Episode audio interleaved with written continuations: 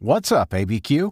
The future of distilleries, that's what. So I think what'll happen is that there'll be a growth curve in distilleries. And so I think what's gonna happen is some distilleries don't make it and some distilleries do make it because they're focused more on the quality of what they're doing. And I think there will be some growth. Follow Lindsay and Ryan to a former bank turned distillery in downtown Albuquerque, where you'll find safes all over the building, and the malt men are making special blends especially for New Mexicans. Order up a dram and enjoy the Spiritus Frumenti. It's What's Up ABQ.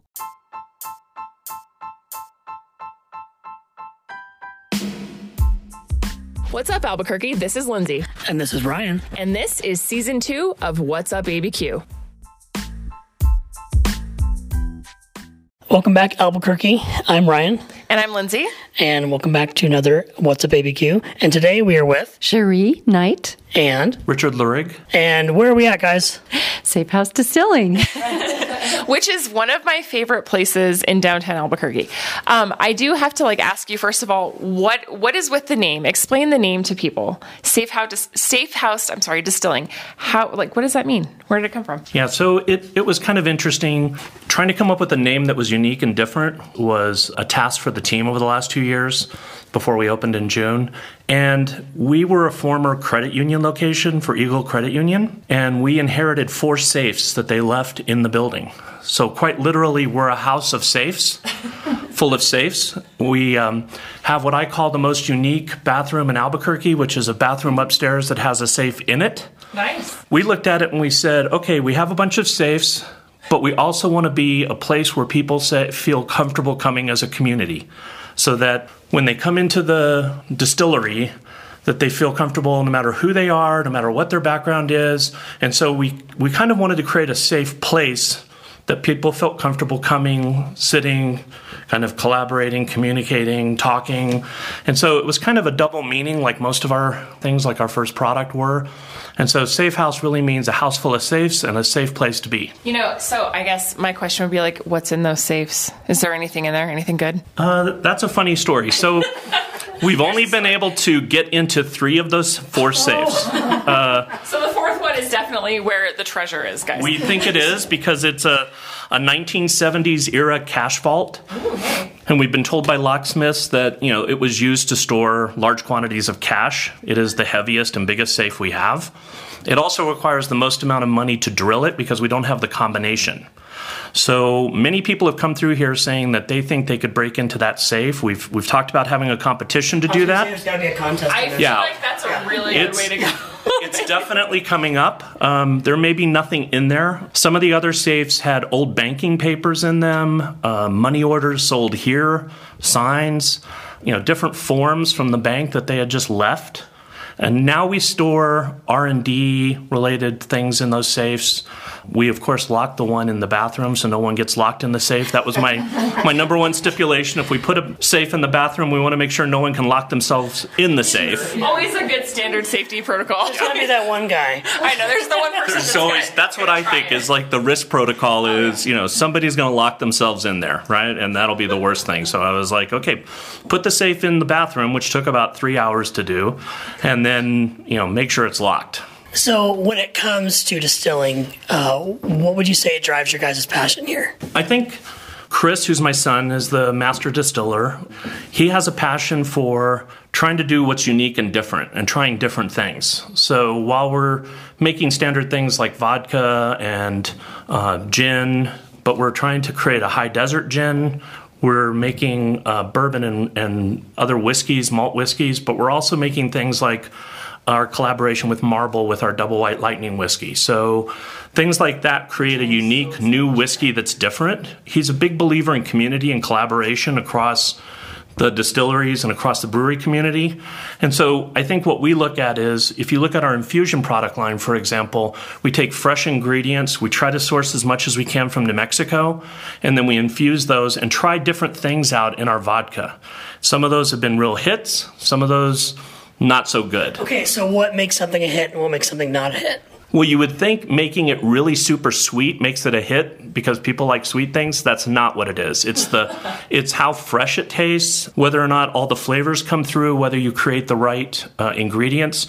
To create something like our blueberry lavender infused vodka, we actually would go through somewhere like in the neighborhood of 20 to 30 different tests and trial runs of different combinations of blueberry and lavender to get to one that everyone felt like was good enough to try. When you taste our blueberry lavender, it's not that sweet. It's somewhat sweet. The fresh flavors of the blueberry and the lavender come through. So it's I think people enjoy, you know, having a taste of something that is fresh, it's different. If you take our green chili vodka, infused vodka, when you smell it, everyone says, I smell New Mexico, I smell green chili, I smell fresh. And so, you know, you want that kind of thing. And so it's different. A lot of distilleries outside of New Mexico that bring in their products have chemically infused infusions. Mm-hmm. So basically they're putting drops of blueberry flavoring in vodka. And so we don't believe in that kind of thing. You know, we believe in handcrafting and crafting our smaller batches. Mm-hmm. And so I think that's what's important. But it also has to taste good in a cocktail. So we always try to come up with combinations of cocktails that match those ingredients. So blueberry lavender in the simplest form goes well with lemonade. So it's almost like vodka and lemonade, only it's blueberry lavender vodka and lemonade. People enjoy that. But then we also have other ingredients we make to create, you know, other special drinks that people enjoy, and they don't even really know that what's inside of it is the infused blueberry lavender vodka. You know, what's interesting is, I'm sorry, my voice is kind of nuts today. The blueberry lavender vodka reminds me so much of Los Poblanos and like a New Mexico summer. Like that's what I think of when I taste it. And so it's really well done. I really enjoy like the kind of nuances. It says New Mexico, and it reminds me of, you know, taking a stroll in the North Valley and smelling the lavender at Los Poblanos. Like it's perfect. I love it. So I'm going to ask each of you a favorite drink here. Right now, mine is the combination of green chili vodka and green chili triple X vodka, half and half, handcrafted ginger beer mule. Okay. And is that what you have in your hand, too? That's what I'm holding right now. Perfect. Well, I don't want to sound too much like a Homer, but basically, I like all the drinks. No, but seriously, I think most of our drinks are very good. I try them all when we come out with new drinks. We just came out with a new menu on October 1st. Then we've added some December things. We've added an apple brandy. So my favorite right now is the apple brandy old-fashioned. We picked apples in Corrales, fermented them and turned them into apple brandy. And there's an apple brandy old-fashioned that for whiskey drinkers tastes really good, but it has fresh apples in it. I love the ginger, the mules. We make our own ginger beer here. We peel a lot of ginger. And let me tell you, ginger is not like peeling potatoes. It has all sorts of tentacles. Yeah. So a number of us here at the distillery spend a lot of time peeling ginger and putting it into our ginger beer recipe. And so I really, really like the blueberry lavender ginger, the mule, made with our ginger beer with blueberry lavender. I also like it with I used to like it with the pear chamomile infusion, but the pear chamomile was kind of taken away from the menu after the summer. And you would think as the managing partner here, I would have some rule over things, but the master distiller and the rest of the team also said, you know, that's really a summer flavor. It's not a winter flavor. So apple pie replaced pear chamomile. I hear you, because we're both dark beer drinkers, and we're now in that season. It's dark beer season for us. But in the summer, it's so hard, and we're like, you know, I don't want a Hefeweizen, I just want a porter. Exactly. That's exactly right, yeah. It's so hard. So how did you guys start here? What's the beginning story? When did you decide, hey, like, this is for me, this is my passion, this is my craft. Like, I want to go deeper into this than just drinking it. I want to make it, and I want to share it with other people. Yeah, so I think it's different for all of the members of the team. Chris, who's our master distiller, like I said, was very involved in the local brewery scene, the beginnings of Marble with the folks there, a number of things while he went to UNM. And then he went to Texas and worked for a distillery there, which grew very large, and he became very passionate about trying to do the right thing for distilling. But Adon and some of the rest of our team are actually doing it on a much smaller scale here and wanted to grow into building a distillery. Mm-hmm. And so The team here really was formed from people who thought it was a great idea to have New Mexico spirits handcrafted in New Mexico for New Mexicans. So, you know, the goal was build out in New Mexico. Don't go to Japan. Don't go to Colorado. Don't go to Texas. Just focus on New Mexico and focus on products for New Mexico. And we're very focused on trying to remain focused on not becoming a huge distillery at this point in time. I got involved simply because of the passion for that everybody else had. So I sort of, as Chris's father, saw the passion that he had been involved in a number of the tours, going to different distilleries around the country, going on the tours here. We went to a number of tours in Colorado at distilleries and really kind of caught the bug of, okay, if we're going to do this, let's do this right. And I stepped in to invest in and be a part of it with the rest of the team. You know, and it's funny that you mentioned keeping it at a certain size, because we've seen that again and again. People here, they like micro, they like neighborhood.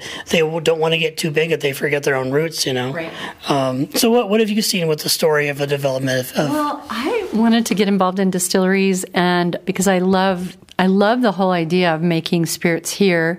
It was new to me when I moved here in 2011. And prior to meeting Richard, I was involved with a young couple who were going to start another distillery.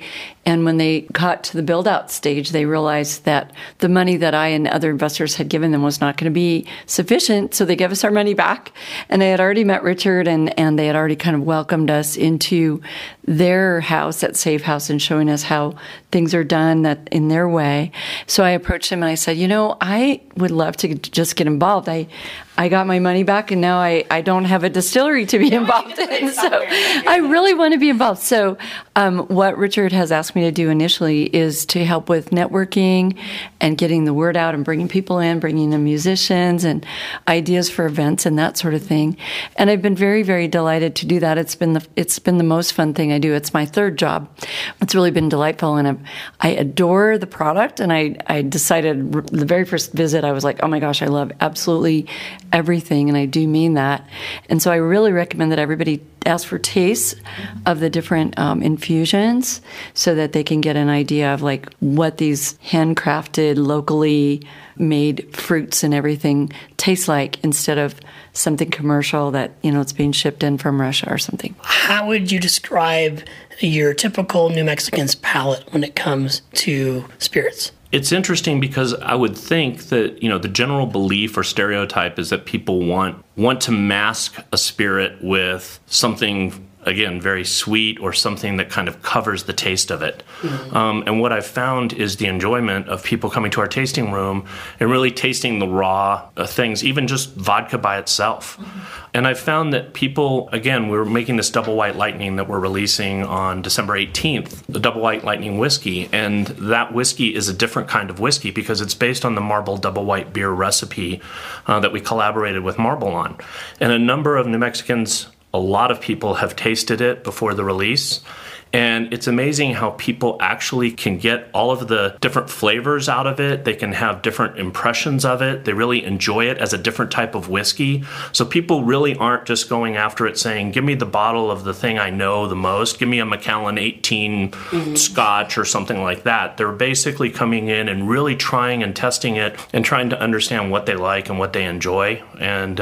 And that kind of makes it fun in the tasting room side of things to see how people really try different things. So I wanted to mention this, and you had mentioned fun, and that's kind of along the lines of where I'm going. So you guys have actually hosted a couple of pop-up brunches, which, number one, brunch is my favorite meal of all time. And two, I love a little bit of infused, you know, I love a good mimosa. I love a good infused drink with my brunch. So whose idea was that? And also, how do you decide what's on the menu for those brunches, or do you let the chefs decide? Because last time I came, there was an amazing chef Ruiz, who may or may not be coming up on this podcast at some point. But he made these incredible pumpkin waffles, and they were paired really well with all of the drinks. Everything went so well together. So kind of whose idea was that? And are you going to continue to do that? And well, what we started to do is we started with a Bloody Mary bar, and where we were making food and bringing in food and having people create these very large Bloody Marys with tons of food and sliders and things on them, and people enjoyed that. Yeah. But it wasn't the kind of thing we were looking for. What we were trying to do is look for unique experiences on Sunday. Normally, we're not open at noon on Sunday. So we started looking, and Chef David was one of those that we that volunteered to be the first. And we have another one coming up here on December 15th, and then we'll have one in January and one in February. And basically, these pop-up brunches were an idea where we said, hey, if we bring in a chef, they can do something completely different. They can do something off of the normal menu they have, so we let them pick the menu. This Sunday specifically, we're launching our Teller green chili infused vodka in bottles. So I'm so excited about. We've been looking at the signs. Yeah. So in this case, what we're making is we're making Bloody Marys with the green chili vodka, nice, and our different Bloody Mary mixes. And we have this Mango Fuego Bloody Mary mix that we'll have the green chili vodka in. You know, we'll have the different food combinations. We usually have 3 items on the menu. So this weekend, it's more of a Mexican feel. There's huevos rancheros. There is a French toast, and then there's a steak and eggs. Yeah, so it'll be really good, and we want to continue to do that as kind of a unique, special thing, and invite different chefs to do it. Who's the chef that's coming on Sunday? He's from Sandia Casino, Darren. I can't remember his last name right now. I remember reading it up on the sign. But no, this is great. I think it's a nice... I think you're giving the community a nice opportunity to kind of invite those chefs in and say, hey, like, let's collaborate. We both care about local infusions and food and tastes and flavors and palates. So, you know, come to our house. Come to our safe house. Yeah. Cook something, and we'll kind of collaborate with you, which I think is a really unique experience. And I really enjoyed the last one. I thought it was well done. It was... not crazy overcrowded. It was just a perfect, really nice brunch experience. So I commend you on that, because it was wonderful. And if anybody has the chance to check it out, I would definitely recommend it. So a little bit before the show, we talked about how there's only really a handful of distilleries here in town, right? Mm-hmm. There's tons of breweries here. Cool. He's talking with his hands. He's very passionate right now. You can't see it, but so where do you see the future of distilling going in New Mexico? I think distilleries will grow for a period of time. I don't think we'll have as many as breweries eventually. It's a much more difficult thing to get into. First of all, people can't technically legally distill from home. You can do breweries at home. You can do microbrewing at home. You can buy brewery kits at home. And then people can go out and say, I want to start a brewery. And because there's a lot of breweries around here anyway, but distilling is actually federally controlled based on prohibition and a lot of things from the past. So, well, I'm not going to say that there aren't people in Albuquerque making their own things, but it is a much more difficult thing. You're not buying kits to do distilling at home. There's no Dukes of Hazzard. I think the closest thing to moonshine in this world that we would get is maybe going down the street to like Founders and like walking downstairs. Yeah. So I think what will happen is that there'll be a growth curve in distilleries. I think you have to have the right kind of team making the spirit. If you make the wrong thing or the wrong price, it isn't going to work. It's a little bit different pricing than beer when you get into whiskeys and gins and things like that. But they have to taste good. Mm-hmm. And so I think what's going to happen is, and I've been speaking to some of the other distilleries, there's going to be kind of some distilleries that don't make it and some distilleries that do make it because they're focused more on the quality of what they're doing. And I think there will be some growth. Mm-hmm. I think Albuquerque and New Mexico in general, it needs to grow in the distiller community. Chris and our team, myself, believe that we should really work as a collaboration across distilleries and make sure that, you know, the whole community works and cooperates together to try to provide the best products. While we compete, we're in the same industry. We have the same passions. So, you know, you want to be around people that have those same passions and are committed to doing the right thing and kind of making good products. So where do you see the future of distilleries going? Well, I'm excited because we have distilleries in New Mexico now. It's like such an exciting thing. And I'm really delighted to have met Richard and Chris and the team because I feel like they have a lot of integrity and they have a real local commitment to the community initially, and I've been seeing a lot of things that they've been bringing in terms of bringing in community events. You know, the pop-up brunches are amazing. So to me, I think it's really going to require some business expertise, which Richard definitely has. Chris has a lot of actual distilling expertise, so if you get the right people together, I think a business can be very, very successful.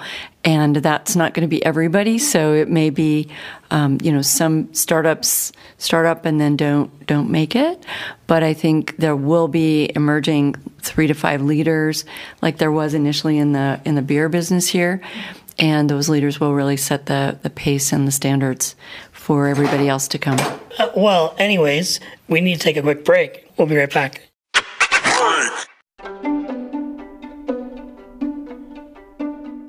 This episode of What's Up ABQ is sponsored by Mark Cohn Designs. If it's time for a new kitchen or bathroom, Mark Cohn Designs offers free design consultation in their showroom at 3301 Manal. From new countertops, media and entertainment centers, laundry storage and cabinetry, to consultation about a top-to-bottom renovation of your home, Mark Cohn Designs will take your dreams from wishes to completion. You'll get advice from their design experts, plus detailed floor plans and 3D renderings of your new space before you commit. Imagine how your new kitchen's efficiency, flow, and beauty will look in your home's current footprint. Drop by and let Mark's team of interior designers and woodworking experts design a comfortable, stylish, and functional space in your home. Mark Cohn Designs, 3301 Manal Boulevard, next to Cost Plus World Market in the American Square Shopping Center. Visit them online at marccoandesigns.com or book your free consultation at 837-8888. Mark Cohn Designs is What's Up ABQ. And we're back. And today we're with Cherie Knight and Richard Lurig. And again, where are we at, guys? Safe House Distilling. And so where are you located? Just for people that maybe have never been here, they're looking for you, they want to check it out. Where are you located physically? Yeah, we're on 616 Gold Avenue Southwest, between 6th and 7th Avenue on Gold. So in the best way possible, what makes Safe House weird?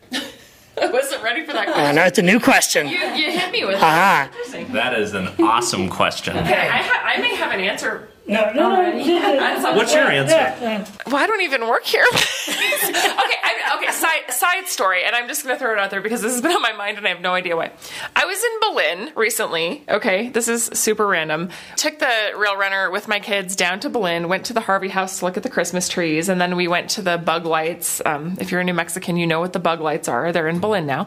And we walked by this little stretch on Main Street, Berlin, and there is a bowling alley for sale. Like the entire thing. It's a bowling alley. It probably hasn't changed since 1960-something. It looks the same inside.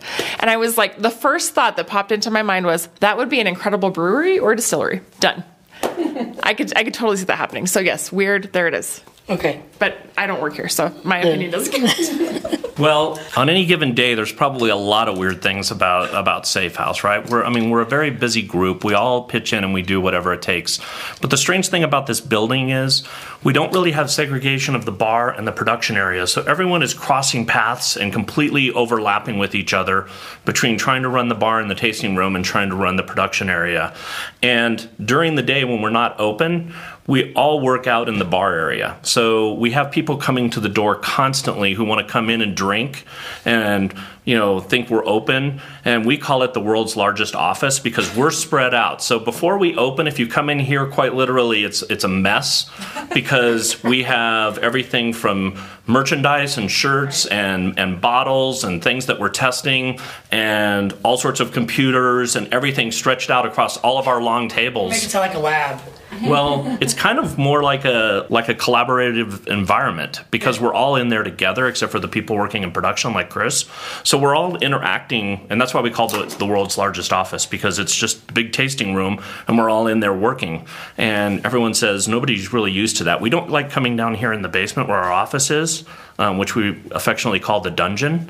It's actually very nice. I get that you I get it, but at the same time, it's not. Yeah, so we're gonna spruce this basement up, and we may even turn it into its own speakeasy type environment in the future. You heard it here first. That's kind of the long term plan. But the short term plan is we all kind of migrate up into the area, and we just work, and the strangest things happen every single day because people stop by. I take people on random tours. People just come and say, "Oh, we just wanted to see what this looked like," and I was like, "You want to see a tour of the distillery?" And so we take them on a tour, and we just, because we're in an environment where we're trying to build ourselves into the community. We're here in downtown, and we believe strongly in downtown. So if people are working downtown and walking by, we want them to know we're here and what it means to have a distillery. Everyone thinks we're a brewery. On any given day, there's at least 2 or 3 people that walk in that think a distillery is a brewery.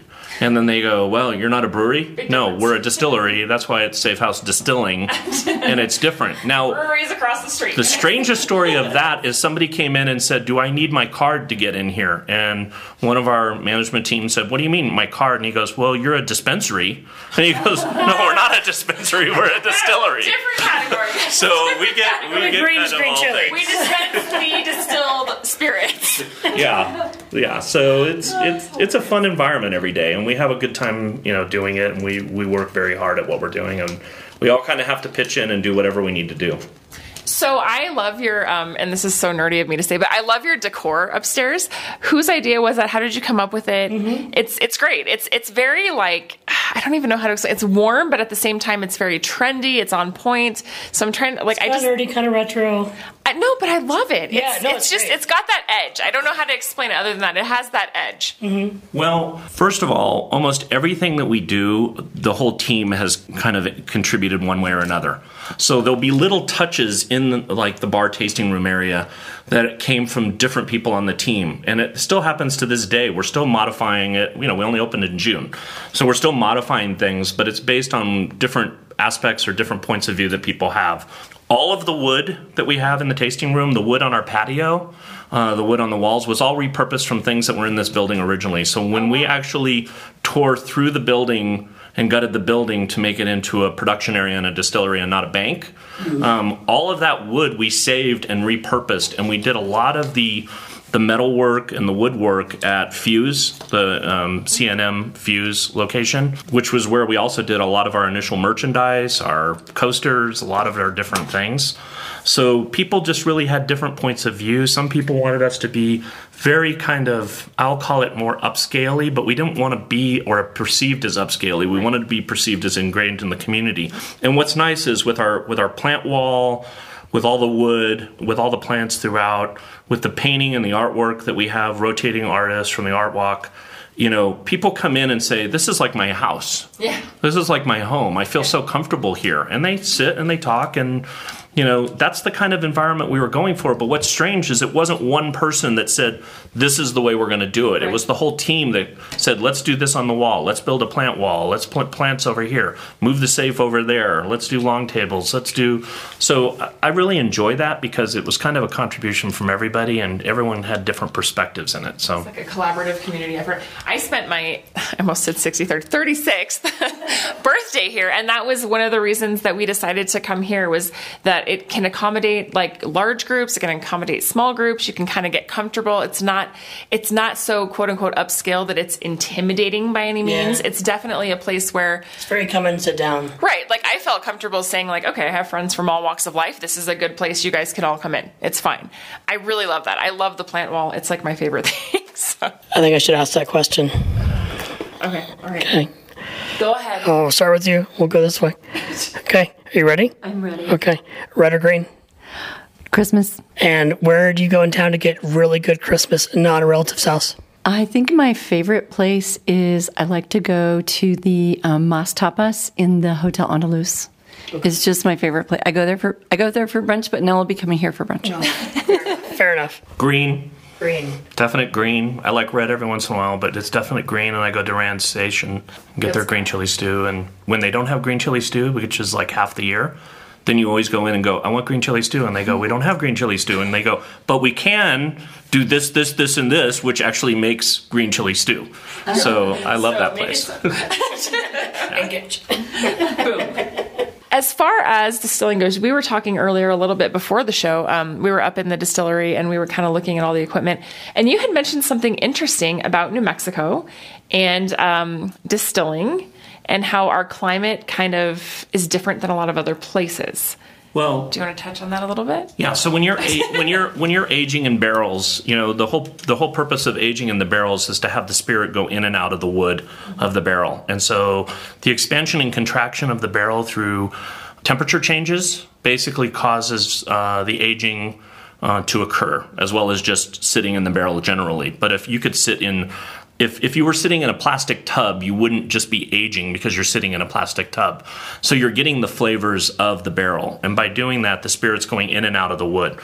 And how it accelerates that process is the temperature fluctuations. So if you're in places, which New Mexico and Albuquerque specifically is unique, with these large temperature fluctuations, and those temperature fluctuations cause the aging process to accelerate because the wood is expanding and contracting more frequently, and it's absorbing the spirit and then kicking back the spirit into the barrel, you know, more often. And so you're actually getting kind of this rotation within the barrel.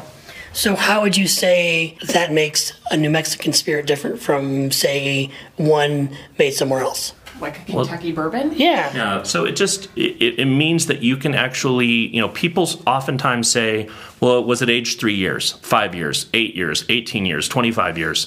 And those time frames are all based on the climate that the barrel was in, the aging that the barrel was in. So in New Mexico, and there are other places like this too, but you know, in New Mexico, the aging process can be accelerated by the temperature fluctuation. So you might have something that has been aging for a year, but acts like a spirit that's been aging for a year and a half, hypothetically. I mean, I'm not, yeah, that's not an exact science. Is there like a general ratio? Like, you know, because it goes faster here? No, as the distillers would tell you, and Chris would tell you, I love this line, which is, it's ready when it's ready and it tastes good, right? So there isn't like you know, as the business side of Safe House Distilling, I will tell you that I'm always like, okay, we're going to have products every quarter, and this is what it's going to look like. Here's your deadline. And he goes, that's great when we're doing some products, but when we're doing aging, it's done when I say it's done. And so, you know, you can't really predict, like we're aging the Double White Lightning whiskey that we're making,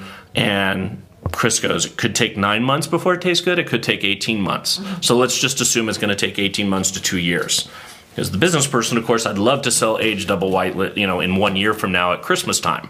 So, you know, it is kind of that. Now, once you start to have more and more, you know, we opened in June. Once you start to have more and more spirits aging in barrels, those spirits may age or become ripe or ready at different times. So you'll always have something coming up.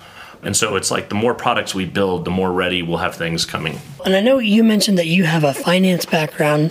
What does it take for a new business financially to make it here in Albuquerque, do you think? I think it really depends on the type of business. I've seen people start businesses out of their home, at their computer. A business like a distillery takes a fair amount of capital infusion, and I think one of the keys here is Richard is a very experienced businessman and in an IT world, and has built and run a number of his own businesses. So I think it's a huge advantage to have someone like Richard joining Chris, who Chris is a very, very gifted distiller in my opinion, but to have a dad like Richard who has such wonderful business acumen and understanding businesses in the community as well as individuals, I think it's really going to be an enormous asset over time to have someone like him on board and at the helm. And this is just something I was thinking about earlier as we were talking. If you could provide some kind of education to the public about what it takes to have a good palate when it comes to distilling, or how to maybe start distilling on their own, what would you tell them? And let's say you could offer a class here, or you could offer a weekend seminar. What would you offer? Just like, what would be essential? That's an interesting question. It all varies. I know CNM is starting up a program. Chris is working with them on some aspects of that program.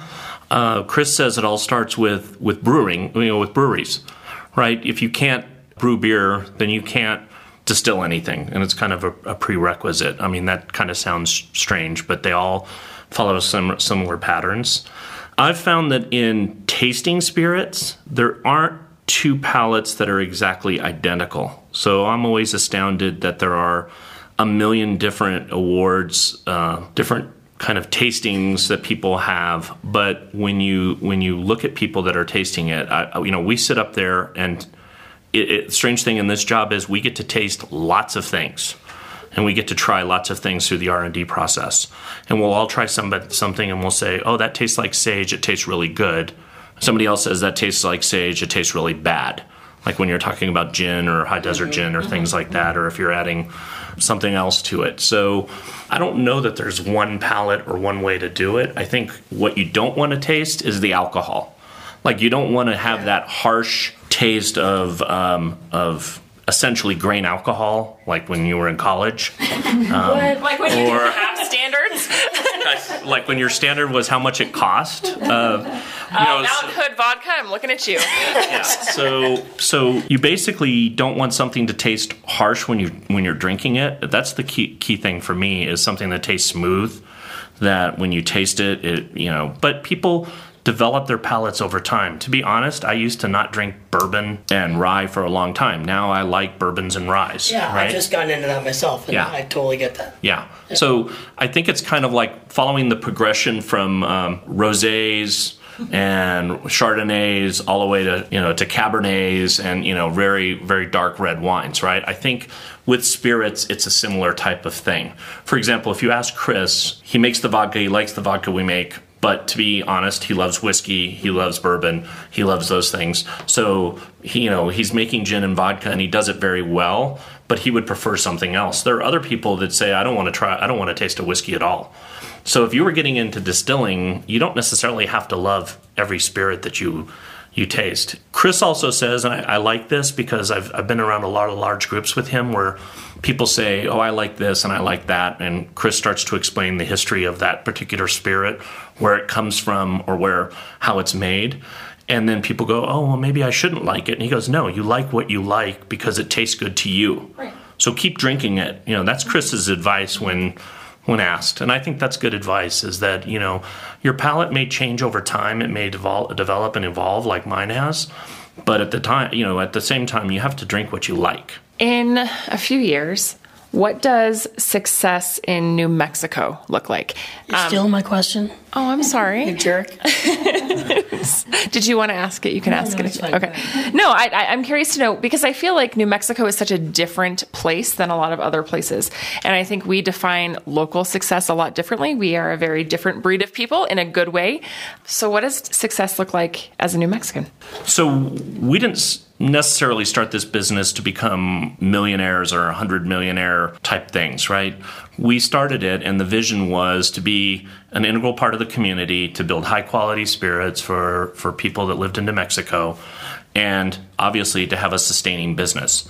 So success for us looks like, we want a profitable business where we can continue to evolve our product line, try new things, try different things that people aren't used to, and kind of continue to evolve the product line and build out a lot of, just like our special release of Double White Lightning, we want to have something like that every few months or every 6 months, where it's just unique or different, where it's a collaboration we're doing with somebody else. And we want to obviously be able to make enough money to sustain that.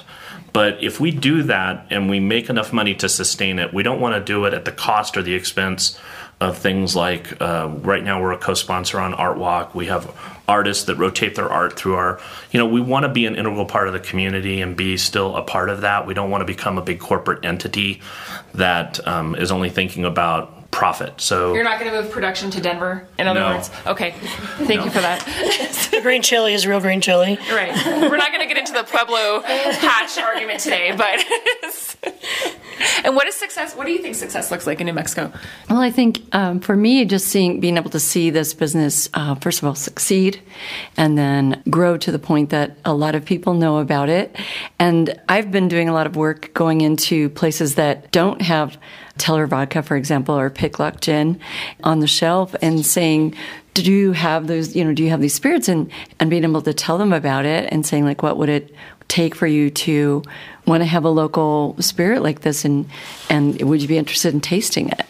So I think just being able to see the spirits on the shelves in a lot of my favorite local businesses in Albuquerque, Santa Fe, Taos, you know, as a starting point would be hugely successful, and replacing Tito's would be ultimate goal. I like that. That's good. So, and my other question, and my final question, and then you can jump in. Sorry, Ryan. Oh, thanks. Just giving me permission. That's nice. Oh, you know. Thanks. Sibling love. If you could make any infusion, doesn't matter if other people like it, but you would be excited to have it, what would it be? Oh, boy, that's tough. I love probably more than a lot of people grapefruit. We asked some hard-hitting questions here tonight. I know. So to me, grapefruit would be an awesome infusion, some kind of grapefruit with something else.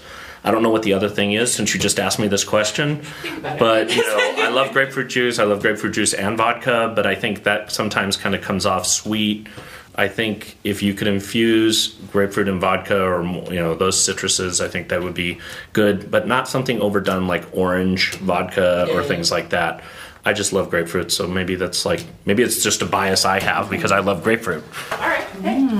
Well, I'm, first of all, a huge fan of green chili. So we've already got green chili and extra, extra, extra hot green chili vodkas here. Blueberries, I absolutely adore. So I saw the blueberry, and I was like, oh my gosh, blueberries too. So boom, I was excited about that. Then apple pie. Yes. Is a new one that I'm super excited to continue trying. So I was sitting here thinking as Richard was talking, and I think I love raspberries a lot, and I love cucumbers. I love cucumber vodka. So I think those would be a couple of things that for me would be fun to try. Okay. What about you, Ryan? Do you have a... Oh, gosh. You didn't think this was going to get asked to you. I know. I have to think about it now. I don't know. It's not so much the infusion. It's the really getting the smooth balance with the wood. That's what I look for. Okay. And so it's not so much because like, you can get whatever infusion, you know, but if, like you were saying before, you know, if you don't get the smoothness of it versus just the pure grain alcoholness, that's what I'm looking for in a good stiff drink. I think I would do something with basil. I really like basil. I would put something else in there. I don't know what it would be. Maybe blackberry. I really, growing up in the Pacific Northwest, blackberries are kind of a thing, so I feel like basil blackberry would be a thing for me. The other thing I would love to see is like a Biscochito or like something with anise and cinnamon or something like that. I don't know what that would look like, but yeah, something like that. Just maybe a holiday thing. Oh, no. Throw it in your coffee if you want to. Maybe a brunch drink for the future. Not that I'm hinting, but you know. So that's where I'm at. So... In 25 years, when Stillery is rolling out their private select reserve, what are they rolling out? I think it'll definitely be a bourbon or a rye, a whiskey of some sort, because that's what Chris's passion is, and I think that's kind of where you would evolve different things and different recipes that are not so kind of tuned to current market conditions. Mm-hmm. So if you were looking at something that had been aging for a long time that was a special reserve, it would be a bourbon or a rye. Good to know. Do you have anything else you want to? No, I'm good. Okay. Well, okay, so the last little bit of the show, what's something that you want the average Albuquerquean Burqueño to know about Distillery? I've been trying to just make sure that people know where we are. And I point that out and say we're a block south of the El Rey. We're catty corner across the street from Bozy Brothers Brewing. And then they go, oh, yeah. And I said, and there's a nice parking lot nearby and a lot of parking on the street. Please come down. And they have food trucks, guys. There's food here. There's giant Jenga, which is so fun. I may or may not have beat my husband at a game of that a couple weeks ago. Just don't want to rub it in, but I'm going to put it on the record. Something about this distillery? Yeah. Oh, okay. So... I think it's important that everyone know that we're very committed to the art community. We're very committed to having artists in here. I think it's very important to understand that we have food, and we have Urban Hot Dog as a very good partner of ours, because you don't always notice that food truck because it's not parked in the front like it is in so many places. It's parked in the back, and then you're thankful. and so that's really good. And I think, you know, the thing to note is that we have more than vodka. We have different spirits. Obviously, we don't have beer. But I would challenge anyone to come and try one of our drinks. Even if you like beer, there's probably a spirit that you like and a cocktail that you like that we can make you here. And I would suggest the Phony Pony because that's my favorite. It was pretty good. All right, well, thanks so much, guys. Yeah. Darren, thanks for having us. Thanks for inviting us into the dungeon and letting us. I know we survived. Infused alcohol, and we appreciate it. It's been wonderful. Yeah, thanks for having being here. It's been a pleasure talking with you guys. Thanks so much. All right.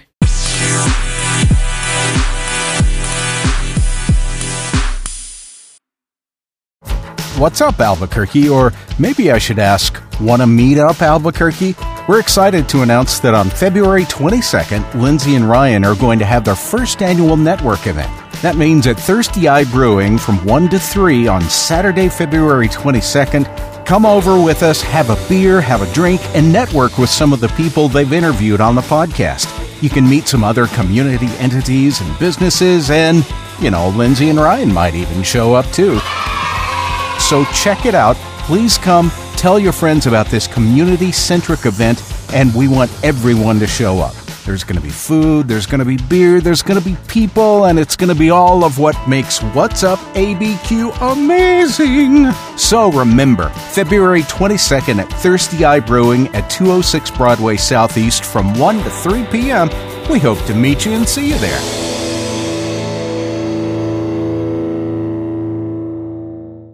Hey, Albuquerque, and thanks for listening to What's Up ABQ, Albuquerque's very own podcast.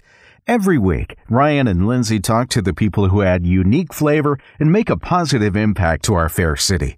We help point you to the places you need to see, visit, or patronize, and to do this costs some time and resources.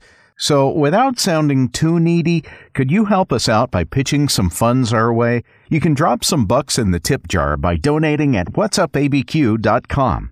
And if you know about a local business or establishment that should be featured, or you own one yourself, drop us a line at abqwhatsup@gmail.com.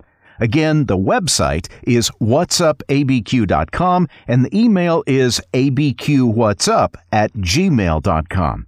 We've also got a few sponsorship spots open, so get in touch with us soon to reserve your business's time on the show. What's Up ABQ is produced by Lindsay and Ryan with post-production assistance from me, Paul Nixon, at paulnixonvo.com. Make sure and leave us a review on your favorite podcast player. Tell your friends about us, and thanks for listening.